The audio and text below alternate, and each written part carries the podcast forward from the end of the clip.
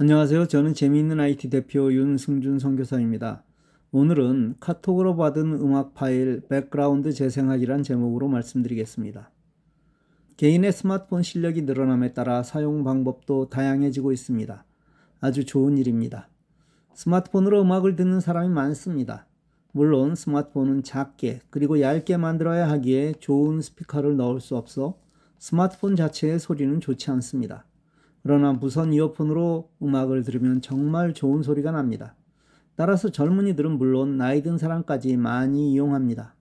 그리고 노래를 카톡을 통해 보내주고 또 받습니다. 물론 카톡으로 받은 노래를 누르기만 하면 바로 플레이 됩니다. 그런데 내가 홈 버튼을 누르는 순간 그 음악은 정지됩니다. 그리고 다시 그 음악을 들으려면 카톡을 열고 다시 그 파일을 선택해야만 하는데 이때도 안타깝게 처음부터 시작됩니다. 이 음악을 잘 들을 방법이 없을까요? 지난번 유튜브 음악은 백그라운드 재생 방법을 알려드렸습니다. 주간 윤승준 66호에 있습니다. 오늘은 음악을 백그라운드에서 재생하는 방법, 즉 홈 버튼을 눌러도 다른 앱을 실행해도 음악은 계속 나오게 하는 방법을 알려드립니다. 아주 간단합니다. 카톡으로 받은 파일을 누른다는 것은 그 순간 내 스마트폰에 내려받는 것입니다. 예를 들어 사진을 누르면 갤러리에 다운로드를 하고 그 사진이 보이는 것이죠. 이 음악 파일도 마찬가지입니다. 이 파일은 내 스마트폰의 다운로드 폴더에 다운됩니다. 결국 이 다운로드 폴더를 찾아 그 파일을 동작하게 하면 됩니다.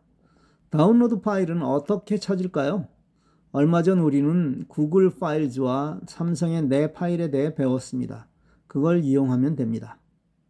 구글 파일즈를 동작하고 다운로드에 혹은 오디오 폴더에 보면 방금 받은 파일이 보입니다. 그걸 누르면 몇 가지 음악을 동작하는 앱이 나올 것입니다. 그중 삼성 뮤직을 선택하면 됩니다. 이런 선택 과정 없이 이미 정해진 앱으로 노래가 나올 수도 있습니다. 이제 홈 버튼을 누르고 다른 일을 해도 음악은 계속됩니다. 음악을 중지하려면 어떻게 할까요? 예, 화면을 아래로 내립니다. 현재 플레이되는 앱이 있을 텐데 그 앱에서 음악을 중지하거나 앱을 닫을 수 있습니다. 삼성 폴더에서 내 파일을 열어서 할 수도 있습니다. 이 경우 이 파일은 오디오 파일에서 찾을 수 있습니다. 같은 방법으로 음악을 들을 수 있고 중지할 수 있습니다.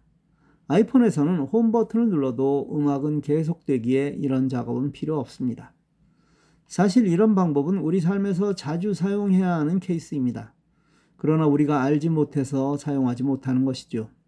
내가 아는 성식으로 안 되면 포기하는 사람이 있고 어떤 방법으로라도 그걸 해결해야 하는 사람이 있습니다. 여러분 모두 후자일 필요는 없습니다.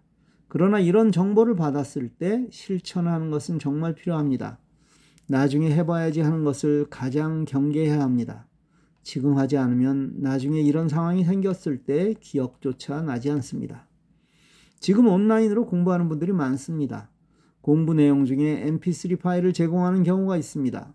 이런 파일은 이 방법으로 공부하시면 훨씬 좋은 효과를 얻으실 수 있을 것입니다. 감사합니다. 다음 시간에 뵙겠습니다.